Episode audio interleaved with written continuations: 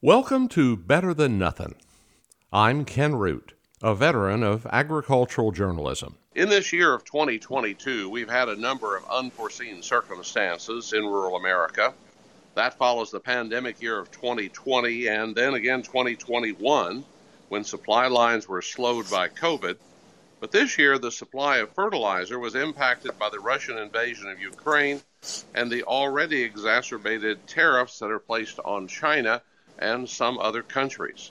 Now, earlier this spring, farmers were yelling a lot about the price of fertilizer because of the reduced supply, and it looked like the problem was in those people in whom we were with conflict that caused that supply to go down. But that's not necessarily true. Part of that could be right back here at home. Joining me is Kerry McNamara, who's the Chief Executive Officer of OCP North America. Now, that company, if it may not be familiar to you, is a global plant nutrition company. They're headquartered in Morocco. Kerry, welcome to uh, my program today. I'm glad to have you with me. Thanks very much, Ken. It's a pleasure. Let's get to the meat of this right now.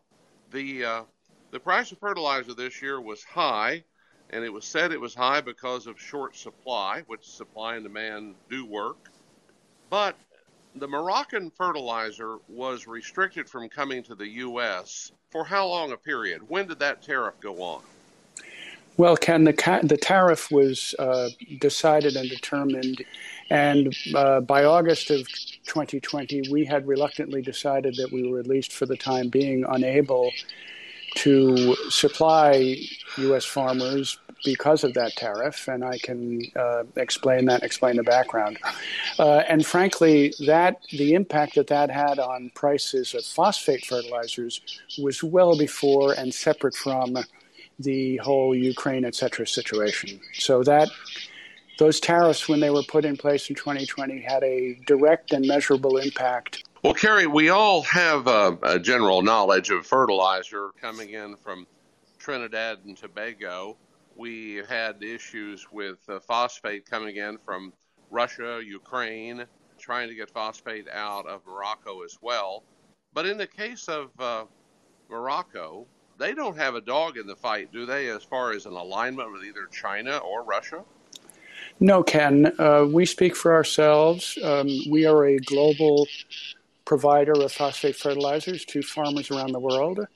Uh, phosphate fertilizers, the um, really appreciable volumes of phosphate fertilizers that can be exported to other countries come from five places the US, and that's mostly Morocco, uh, mostly Mosaic, I'm sorry, uh, Morocco, China, Russia, and Saudi Arabia.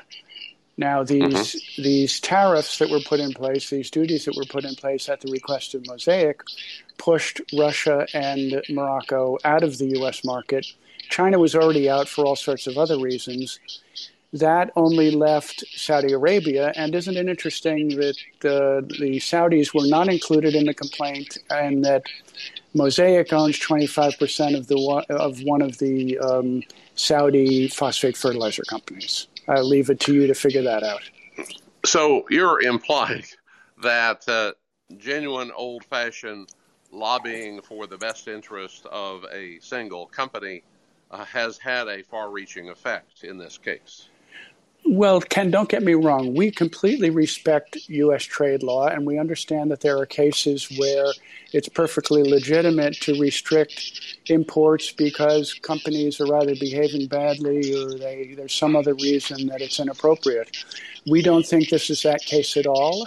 Uh, you'd have to ask, ask Mosaic uh, about their motivations in this, but it certainly put them in a position where they uh, dominate the market even more than they already did uh, at the cost of U.S. farmers. We've had a lot of consolidation in the fertilizer business. I don't know if you really have a map of all of that, but we do have a smaller number of bigger players, uh, at least in the U.S., if not around the world. Is that correct? Absolutely, Ken. And in the case of phosphate fertilizers, there's been a dramatic concentration in production over the last 10 to 15 years. Uh, a, a uh, a concentration and a reduction of overall volumes.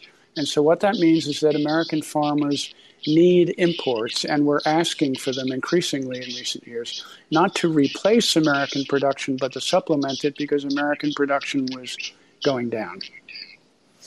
Uh, I'm pulling material um, for this since I'm not day to day involved as, as much as I once was from uh, Chris Clayton, who is, a, in my view, an excellent writer for DTN. Absolutely. He's their ag policy editor. And Chris gets all sides on the table. And as we as we look back in time here, we've seen this coming for quite some period of time, um, and the farm lobby seems to have risen as strongly as it could toward getting more fertilizer in the country. Is there any other reason that's out there that's not obvious to me that that the efforts of the farm lobby, which is pretty strong, could not get the U.S. government to change this trade policy? Well, Ken, there's a process that we're going through, and we very much respect the process. We are absolutely, you know, honored and pleased that uh, the farm groups and a lot of others, including a number of people on the Hill, are clamoring for, you know, improving American farmers' access to phosphate fertilizers. We're in the midst of a process where we are appealing the government's decision. Um, we think we have a very strong case. Um, and, you know, as I say, we respect that process. Um, you know, and and uh, so we hope that that will lead to the point where these duties can be uh, lifted, and we can get back to doing in the U.S. what we do around the world, which is, you know, provide farmers with one of several choices of quality phosphate fertilizers. We don't dominate the market anywhere, and we never sought to. Well, now there's two sides in the lobbying in Washington that I'm aware of. There, um, there's the Fertilizer Institute, which uh, represents the majors, uh, which would be Mosaic and others. And there's another group called the uh, Ag Retailers Association, which really represents fertilizer dealers. And then, of course, there's the Farm Lobby that represents farmers. But uh, we've always known TFI was pretty powerful. Uh, so, are all fertilizer companies, uh, or at least a majority of that group, standing with Mosaic, or is there any crack in this anywhere? Well, I can only, you know, I, I can't speak for everyone. I can tell you that, um, you know, that um, when Mosaic filed the uh, complaint, there were at least uh, there was at least one other major um, phosphate producer in North America that didn't associate itself with the complaint. I can tell you that the we're very gratified that all the grower associations uh, and the ag retailers um, have been very vocal. In fact, what you may not know is that several of the grower associations and the ag retailers association banded together to submit a so-called friend of the court amicus brief in the appeal that's currently undergoing um, arguing, um, uh, basically repeating the same argument as us that um, that these uh, duties were baseless. Well, uh, let's go back to Mosaic. Didn't they shut down a plant in, I guess, Plant City, Florida? I believe Chris's information showed that. That took a hole out of their amount of phosphate fertilizer they were mining in the U.S and yet they could still argue that there was too much coming in from other countries and it could depress prices? Well, the strange thing, Ken, is that at the time when they announced in 2017 that they were furloughing and really closing uh, the plant city operation, the uh, CEO, the chairman and CEO of Mosaic, was quoted publicly in the trade media as indicating that this will, this will inevitably create an opening for imports because it, it means a reduction in the total amount of domestic production. And they didn't seem bothered with that. Um, and it is the case that, that the reduction, the closing of that plant and of another plant, not not of theirs but of Nutrien's, uh, led to a uh, substantial reduction, over two million tons, in domestic production. And it's that reduction that called in imports. You had retailers and others saying, we need more diverse supply. We're not getting it adequately from the U.S., particularly since Mosaic also exports half its volumes. So, for goodness sake, we need a diversity of supply. We need reliable supply. And they turn to us and others asking to increase our supply. So our increased presence in the North American market in recent years was directly a response to demand from American farmers to have a greater diversity and security of supply.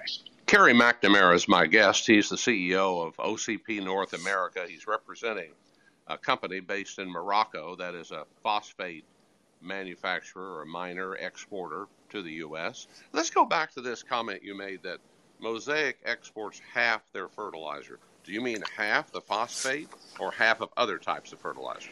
No, half their phosphate. Now, it's not exactly half every year, it goes up and down, but it's simple. It's not, you know, there, there's nothing terrible about it in the sense that. Um, they have a, uh, re- a, a, substantial retail network in Brazil that they need to uh, mm-hmm. supply. Mm-hmm. Also, you know, as you know, fertilizers are seasonal, and we've got a northern and southern hemisphere, and so, you know, for reasons of seasonality, most fertilizer producers direct product to different geographies at different times of year.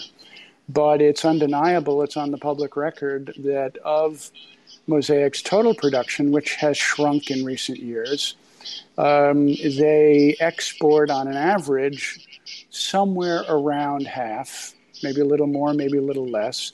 What that means is that there is not adequate domestic supply to address the needs of American farmers, which is precisely why uh, you know imports became a part of the equation and were very much welcomed by farmers and their retailers. Well, now in the fertilizer business, to me, it's a volume business. It's a it's a per unit volume that uh, it's somewhat generic to where that you make your money on that. Why is it that they wouldn't go ahead and bring fertilizer in that they are importing and then sell more fertilizer through their system and theoretically make more total dollars. It seems like they're they're getting out of sync. They're almost like the car manufacturers are this year. They want to produce fewer amounts and make more money per unit. Yeah, well, I mean, look, I you know I I don't uh, you know, I don't advise them on their business strategy, obviously.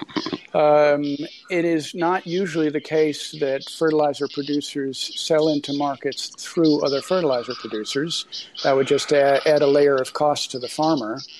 Uh, we work very closely, we have worked very closely when we were in the U.S. market and continue to be in close dialogue with a number of the major, you know, wholesalers, cooperatives and, and retail networks that serve farmers directly, and they've been thrilled to have us in the U.S. market. And we are still able, I'm, I'm almost embarrassed to say it, we're still able to serve farmers in Mexico and Canada. And mm-hmm. the product we send to Canada goes up the Mississippi in a, you know, bonded supply chain so that it doesn't get those duties and serves Canadian farmers. So it's kind of silly that we can't serve American farmers also. Well, Kerry, I'm certainly not attacking any fertilizer company in the U.S., although oh, no. you kind of made it sound like uh, no, I no, have maybe made it sound like that Mosaic is the bad guy. But no. you know, I want to focus this more on the decisions made by the uh, International Trade Commission mm-hmm. uh, and whether or not that that should be changed because the price of phosphate, this is again from Chris's article, uh, MAP, monoammonium phosphate, it's risen $265 a ton at this writing to almost $1,000 a ton. That is huge compared to what, a year ago it was one third of that amount? Yeah, I mean, uh, you know, all phosphate fertilizers have skyrocketed in prices over the last two years now. There's been a, a little bit, of a dip lately, but unfortunately, that's because of demand destruction. It's gotten so um, so expensive that retailers are afraid to buy, and so they're holding out and waiting to see. So, just to explain, you asked about the, the process. Just to explain, so when when a claim of this sort is uh, presented to the U.S. government, there are two parts to the decision. The International Trade Commission decides whether the domestic industry is being injured by imports. And then if they say yes, then the Department of Commerce decides what level of duties are necessary to counteract that, or so called countervailing duties. Now, mm-hmm. um, where we are currently is that uh, we have challenged both those decisions. And uh, we recently had an oral argument before the judge handling the challenge in the ITC case which is the part of the decision about whether there was injury or not. And we're hoping that that, uh, and that's the case in which the farmer organizations and the ag retailers put in the amicus brief. And basically, we are saying that the ITC made an incorrect assessment of the situation, um, that they blamed imports for the decline in prices in 2019, which was actually caused by, as you know, huge amounts of prevent plant in 2019. Almost 20 million acres weren't planted because of unexpected historic levels of rainfall. So right. it was a it was a it was a demand collapse, not a supply surge. That uh, you know, so Mother Nature hurt Mosaic in 2019, not imports. Is it an easy fix? I mean, if this commission were to meet could they just take a vote and do away with this tariff, or has it got to go through Congress? No, it doesn't have to go through Congress. Where we stand now is that the judge will, at some point in the next couple of months, decide whether he's going to hand the file back to ITC and say, redo your homework. You did something wrong. Now, it's noteworthy, you know, there's this parallel case, almost a copycat case on uh, nitrogen, on UAN and uh, that had just gotten to the point where the ITC had to make its final decision about whether there was injury or not. And what's interesting is that the commissioners unanimously, the very same commissioners who had, in a preliminary decision, said, yes, there's injury on the nitrogen side, just came out and said, no, we changed our mind, there was not injury. So they threw out that case. Interestingly, and hopefully, those are the same commissioners who voted against us. And so we can only hope that if uh, if the judge sends sends this case back for them to do their homework again, that they'll sharpen their pencils and do their homework differently. Um, well, with this with the seasonality of North America, we're really moving into next year. I know, uh, aren't we? Yep. Well, and that's why, as I say, you know, I mean, it would be the point where you're starting pretty soon to look at fill for the fall. In other words, you know, farmers want to know that their retailers have full bins. So if they decide what level of application they're going to do this fall, they can get it a few few miles down the road. Well, you know, fertilizer fertilizer doesn't arrive overnight in a box from Amazon. Uh, it's, a, it's, it's a long supply chain, as you know. And if the farmers are nervous and if their retailers are nervous uh, and they're not ordering, then, uh, you know, that's going to affect our ability or anyone's ability to have stock in place near the farmer in time for fall application. Yeah. Well, let me put another thread together. Um, we are coming into fall. It's going to be a little later on determining yields this year because we were late getting planted in the Midwest. Yeah. But farmers have said they were only going to spend so much money this year uh, on fertilizer, and there is an indication in quite a few areas that people did not fertilize at their normal level. Now, do you get any feedback that we're already showing a decline in fertilization, which is also sh- showing up in early trends on declines in production? Well, look, anytime you have a decline in fertilization, there's a significant risk that that's going to, incre- uh, you know, going to affect, affect yields. You know, there are a lot of things that impact yields, but, um, you know, having adequate fertilizer in the ground. Not you don't want to overdo it, of course, but having adequate fertilizer in the ground is one of the important elements of that. And so, you know, farmers have to make a trade-off: do I spend dollars on expensive fertilizer uh, to increase my yields? What is it going to mean in terms of the price of corn this fall? And you know, it's a tough calculation, and we do see some degree of demand destruction uh, for fall application, and that's impacting um, you know, the retailers' decisions about whether they're going to even order product. Well, I need to go to an agronomist to find this out, and I'm sure it also varies with the place in the country. But, you know, farmers uh, keep this fertilization in their soil at a at a level so that they don't mine it. They draw mm-hmm. it down, but they try their best not to mine it. And you can get away with this, depending upon the area, one, two years of reducing fertilization more than uh, you would normally, and therefore uh, you can still hold your yields up somewhat. But this could be the setup for a longer term problem for farmers. I mean, with high high prices for corn, soybeans, it would think you would think that they would still fertilize pretty actively, but it could be a cutback that would show up in the next three to five years. Yeah, that's certainly possible, particularly if this process goes on a long time. And unfortunately, the plaintiff in this case has several ways of kicking the can down the road, uh, various various appeals and other processes, and so it is not inconceivable, though God knows we wouldn't want it. I don't think farmers would want it that this could go on for a couple more years. And you're right. Then, even if uh, there was low application this year.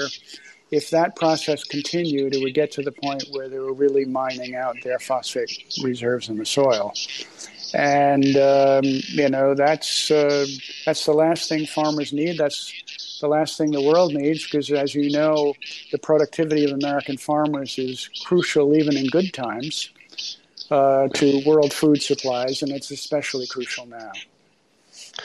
No doubt about that. And with Ukraine not being able to produce its normal yield, I think that's a given. And Russia either not producing or not selling into the world uh, for companies or countries that won't buy theirs. Uh, this is going to get stickier and stickier, even if these tariffs weren't involved at this time, I would think.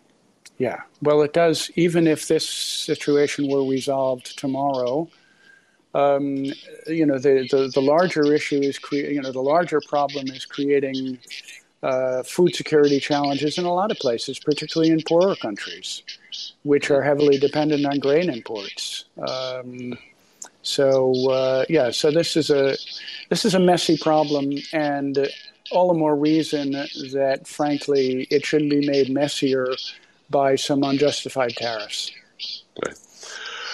Well, Kerry McNamara from OCP, you've given us a pretty good cross section here, things that hold up well with me in the understanding of not only uh, politics but economics. I give you a chance for a call to action. I know you've got American agriculture on your side, but maybe not as strongly as you might wish because they're hoping things change in the near term. But is there um, is there something you would recommend that people who have an interest in getting fertilizer prices cheaper for their inputs to do here in the near future? Well, Ken, I make the habit of never telling people what to do, but simply trying to provide them information so that they can make the best decisions for themselves. But what I can do in that regard is tell people that there is a website called standwithusfarmers.com, which has a lot of information about this situation. And then, God bless them, I leave, to, leave it to people to make their own wise judgments and to do what they think is best. So standwithusfarmers.com is a website that lays all of this out. And um, I would say that every farm state legislator, regardless of their party, has probably put their two cents worth in publicly, not knowing what their other issues are that may be in interaction with uh, lobbying companies. But clearly, on the public side, it appears you have strength in your argument to do away with these tariffs. I hope it bears bears fruit in the near future. Well, thank you very much, Ken. We're honored to have the opportunity to serve American farmers when we can, and we hope uh, we'll be able to do that again soon. Kerry, thank you very much. Again, stand with standwithusfarmers.com. We've talked through the issue on phosphate fertilizer and other things that it involved. Kerry, have a good day. Thank you, sir. Thank you very much, Ken. Thanks for listening to Better Than Nothing. If you'd like to tell me your thoughts or relate your memories, send an email to kenroot at gmail.com. We'll try to put out one of these every week, and you can sign up with your podcast service to be reminded when the next one's available. As I now turn 73 years old, I've decided to have two kinds of days good ones and great ones. See you next week for another episode of Better Than Nothing.